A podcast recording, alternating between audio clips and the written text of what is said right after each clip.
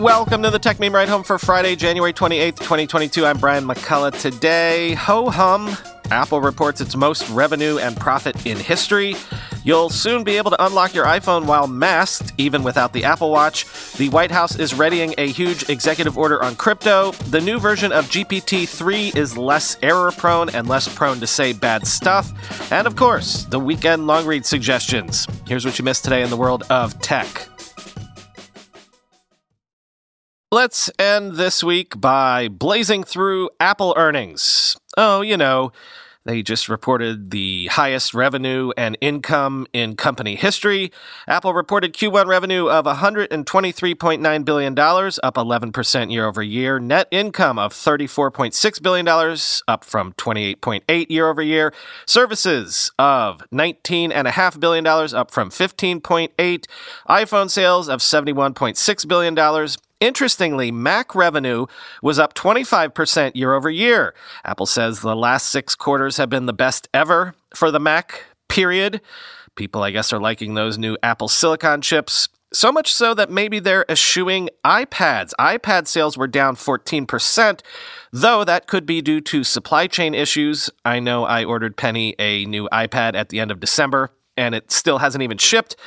But the other products revenue, where the Apple Watch lives, was up 13% year over year. What blows my mind there is that Apple says two thirds of all Apple Watch sales last quarter were to new users, people new to the product. Apple also had 785 million paying subscribers globally across all services in Q1, up 27% year over year. Maybe the biggest headline was that Apple says it now has over 1.8 billion active devices worldwide, up from 1.65 billion in January of 2021 and 1.5 billion in January 2020. As Horace Dediu pointed out, Apple has been adding 3 million active devices every week for over a decade. By June 2023, there will be 2 billion Apple devices in use. You can mark that in your calendar. End quote. And one more thing on my beloved the Watch podcast, which covers streaming and the TV market generally, they were pointing out that we might look back on 2022 as the year that Apple TV Plus broke through. Apple TV Plus apparently has a metric ton of programming coming out this year. That old argument that Apple just had a handful of shows on Apple TV Plus and it looked paltry next to the content library of others. That whole argument might be dead, quoting Variety. We don't make purely financial decisions about the content on Apple TV Plus. We try to find great content that has a reason for being.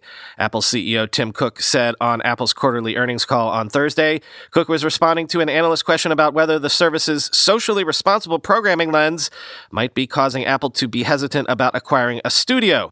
Apple does not break out subscriber numbers for Apple TV Plus, but as part of discussing its blowout year end 2021 quarter results, the company said it had 785 million paying subscribers globally across all services. That includes both Apple branded and third party services, such as subscriptions sold through the Apple App Store.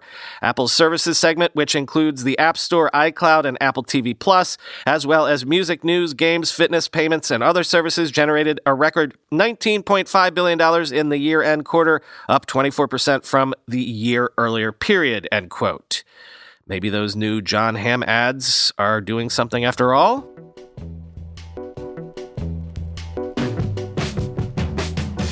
P.S. Apple also released iOS 15.4 beta, which adds Face ID use with a mask for iPhone 12s and newer.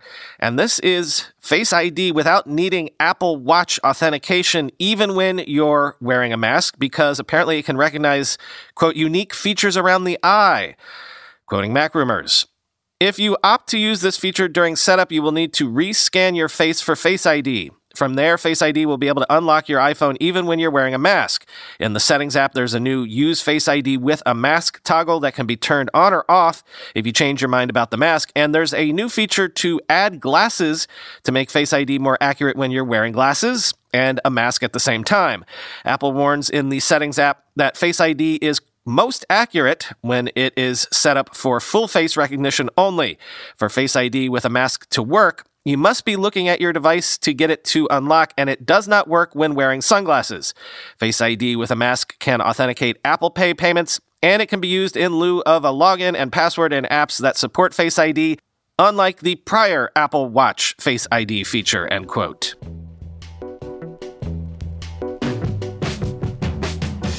A source is telling Barron's that the White House is readying an executive action to task federal agencies with regulating Bitcoin and other cryptocurrencies as a matter of national security, quoting Cointelegraph. Joe Biden's White House is expected to issue an executive order in the coming weeks about actions the United States government will take regarding digital assets. A source familiar with the White House's plan told Barron's that the executive order would be issued in a national security memorandum. Biden's memorandum would assign some government entities to study crypto, stablecoins, and non fungible tokens with the goal of developing a workable regulatory framework. This is designed to look holistically at digital assets and develop a set of policies that give coherency to what the government is trying to do in the space, end quote. Rumors of a potential executive order on crypto have been swirling in recent days. Earlier this week, Forbes reported those government entities would likely issue reports on their findings by mid 2022 after having looked at, quote, the systemic risks of cryptocurrencies and their illicit uses, end quote. The rationale for the executive order falling under national security is that crypto is a cross border tool for shifting money. The ability of decentralized blockchain technology to circumvent geospecific surveillance or rules means the administration may push for synchronized international regulations with other countries, end quote.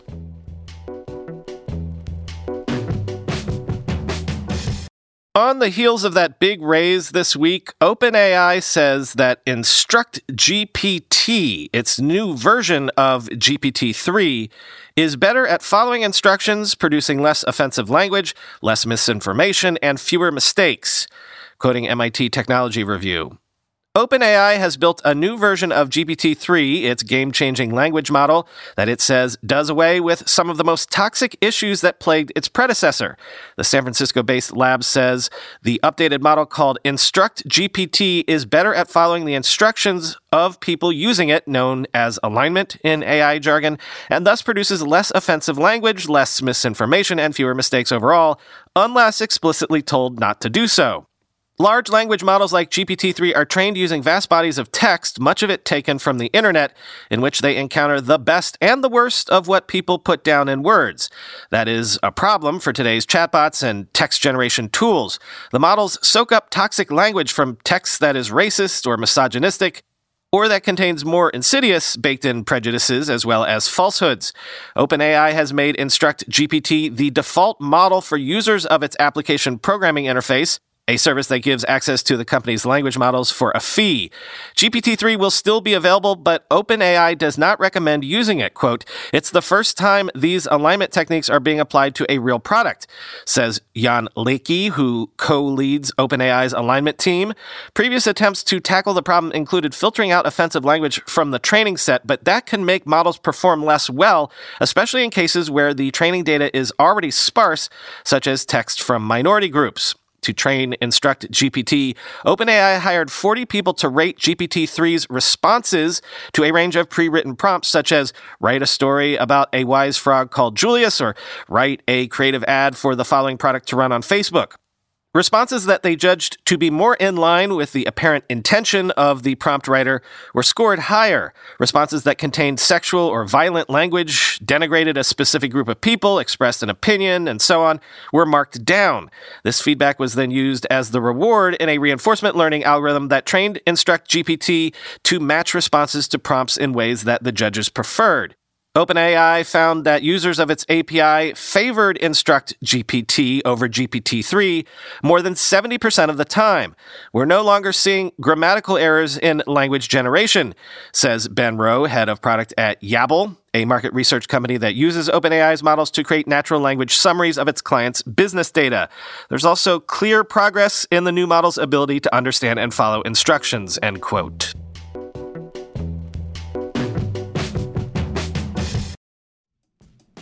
When you go through airport security, there's one line where the TSA agent checks your ID and another line where a machine scans your bag.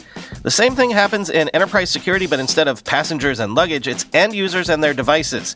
These days, most companies are pretty good at the first part of the equation where they check user identity, but user devices can roll right through authentication without getting inspected at all. In fact, 47% of companies allow unmanaged, untrusted devices to access their data. That means an employee can log in from a laptop that's had its firewall turned off and hasn't been updated in six months, or worse, that laptop might belong to a bad actor using employee credentials. Kolide finally solves the device trust problem. Kolide ensures that no device can log into your Okta protected apps unless it passes your security checks. Plus, you can use Kolide on devices without MDM, like your Linux fleet, contractor devices, and every BYOD phone and laptop in your company. Visit kolide.com slash ride to watch a demo and see how it works. That's K-O-L-I-D-E dot com slash ride. Selling a little or a lot? Shopify helps you do your thing, however you ka-ching. Shopify is the global commerce platform that helps you sell at every stage of your business, from the launch your online shop stage to the first real life store stage, all the way to the did we just hit a million orders stage? Shopify's there to help you grow, whether you're selling scented soap or offering outdoor outfits. Shopify helps you sell everywhere. From their all in one e commerce platform to their in person POS system, wherever and whatever you're selling, Shopify's got you covered. Shopify helps you turn browsers into buyers with the internet's best converting checkout, 36% better on average compared to other leading commerce platforms. And sell more with less effort thanks to Shopify Magic, your AI powered all star. Shopify transformed ResumeWriters.com from the spaghetti code backend I cobbled together in college to the world class commerce platform it sits on today. And Shopify can do the same for your business. Sign up for a $1 per month trial period at shopify.com slash ride, all lowercase. Go to shopify.com slash ride now to grow your business, no matter what stage you're in. Shopify.com slash ride. Time for the weekend long read suggestions. And first up, a YouTube video. This one has been making the rounds. You might have seen it, but since I've been getting so much feedback from listeners that I should include Web3 skepticism along with all of the Web3 stories we've been doing lately. Well, actually, we're going to do more of that on the bonus episode tomorrow, but let me quote Casey Newton from his newsletter. Last week, it felt like everyone I knew was sending me the same link The Problem with NFTs, a long video essay by the Canadian media critic Dan Olson, ricocheted around all corners of the tech world since it was uploaded on Friday. It now has 2.6 million views and climbing. Over 138 meticulously researched minutes, Olson traces the history of the 2008 financial crisis, the creation of Bitcoin and Ethereum, and the rise of NFTs and DAOs, and reaches the conclusion that what we have taken to calling Web3 is effectively beyond saving. The technology is too broken and its creators too indifferent to its failures for it to ever live up to the promise of its most starry eyed backers. Few of Olson's criticisms are entirely new, and on my Twitter timeline this week, I saw many crypto enthusiasts dismiss them out of hand. Few people working in the space will be surprised to learn that Crypto 3 is awash in grifts, that current blockchains are energy inefficient and expensive, or that digital wallets are difficult to use and fraught with danger. Many Web3 builders will also bristle at Olson's tone, which is smug and hectoring in the house style of the YouTube video essayists. His audience is not people working in crypto, but rather everyone he thinks ought to be afraid of those people. And yet, the collective force of Olson's arguments is substantial. His essay explains the rise of cryptocurrencies through the lens of rising inequality, pandemic era isolation and loneliness, self dealing venture capitalists, and a desperate sense among young strivers that the future is only ever getting smaller, all of which feels particularly timely given this week's crash in crypto prices, end quote. So if you're among those who think I've been too Web3 booster ish lately and want a critique to balance things out, there you go. Rolling Stone answers a big question that I've had, like who designed those bored apes? Who is the artist behind it? Well, according to this Rolling Stone profile, it turns out that the artist herself wasn't quite aware either. The woman who drew the Bored Apes primary characters had no idea that the collection was a hit until she Googled the name months later. When Seneca logged onto Twitter, where she's known as All Seeing Seneca, and saw that Steph Curry was using an avatar she birthed as his profile picture, her eyes bulged. It really took me some time to wrap my head around all this, she tells Rolling Stone over Zoom. I still am. It's still quite surreal. To be clear, Seneca was not the project's sole illustrator. I am the lead artist behind the original collection, she says. The ape body itself, she adds, is, quote, exactly line for line her drawing. Other production artists, Thomas Dagley, Mig was here, and a couple who choose to remain anonymous, according to Gargamel, handled the traits and the environment. However, she points out she did develop some of the major traits like the grinning mouth, the popping eyes, and the beanie. Not a ton of people know that I did these drawings, which is terrible for an artist, she says. Word of mouth has been growing, though, and she hopes that will help her find more collaborations. In the meantime, she's focusing on her solo work, end quote. Then BuzzFeed takes a look at the sudden VC excitement to invest in Christian worship apps. But the question is if user data is often a commodity for apps like this, is it possible or advisable or even moral to monetize people's prayers? Quote, Thanks to Pray.com, Katie found solace in a community of what she calls prayer warriors Thousands of people who share their deepest fears and hopes in a public Facebook esque feed of prayers and prayer requests. Katie posted prayers for her son, for her former husband who died by suicide in 2008, and for her youngest child who struggles with addiction. All apps' usernames have been changed to protect their privacy, by the way. As Katie laid out her spiritual anguish, Pray.com was data mining it, matching her actions in the app to details about her that it purchased from data brokers. Pray.com collects data about its users in multiple ways. According to its privacy policy, the company records detailed information about users, including their physical location, the links they click on, and the text of the posts they make. Then it supplements that information with data from third parties, such as data analytics providers and data brokers, which can include your gender, age, religious affiliation, ethnicity, marital status, household size and income, political party affiliation and interest, geographic location, and personal information, end quote. The policy also says Pray.com shares users' personal information, including identifiers that link their activity to specific devices with, quote, third parties for, quote, commercial purposes, end quote. Then the Wall Street Journal looks at why increasingly your hotel concierge is probably now a bot.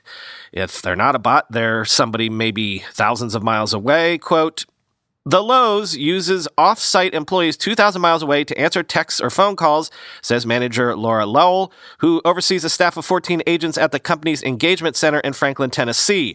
Most guests never think to ask who is answering them, she says. These staffers field common requests, including housekeeping or restaurant reservations, within minutes without involving the hotel's concierge team. The team isn't quick to share their actual location. We always say we're an extension of the front desk, she says.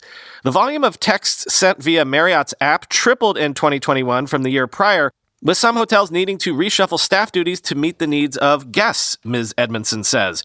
For the past six years, Marriott brands, including Moxy Hotels and Westin, have offered guests the option to use the Marriott Bonvoy app to communicate directly with hotel staff. Text replies come from a mix of hotel staffers and automated responses based on the request, end quote. And finally, two pieces looking at the state of the streaming wars, specifically with regards to Netflix, but this obviously has implications for everybody. Netflix is among the stocks that is down significantly from all time highs recently, and in his Bloomberg newsletter this week, Lucas Shaw looks into why Netflix had its worst day on the stock market in a decade. Turns out investors are increasingly worried about the very thing we've spoken about before about the economics of streaming.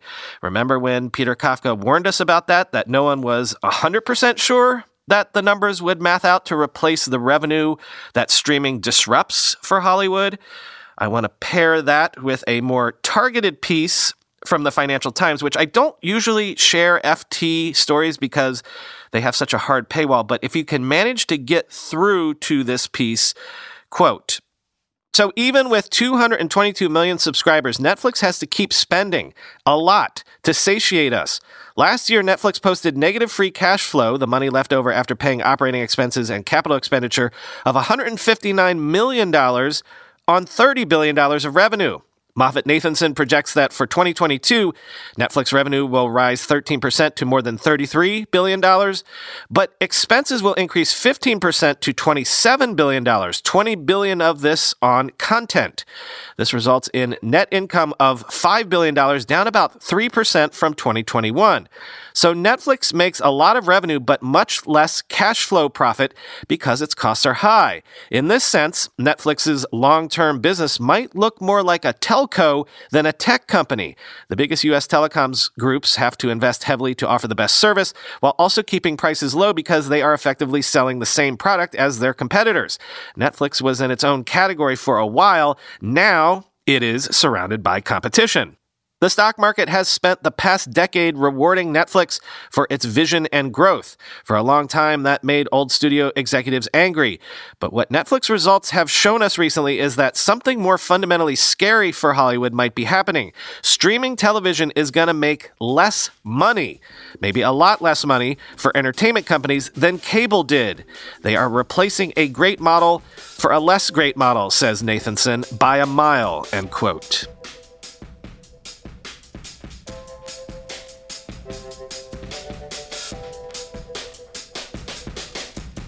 This weekend, the bonus episode will be the Twitter space from last night, featuring three of the best venture and startup reporters in the business on the turmoil in the stock markets recently and how that could affect the startup ecosystem.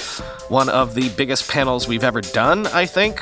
Also, because you asked for it, Chris and I debate the counter arguments to all of the Web3 hype. Enjoy that. Talk to you on Monday.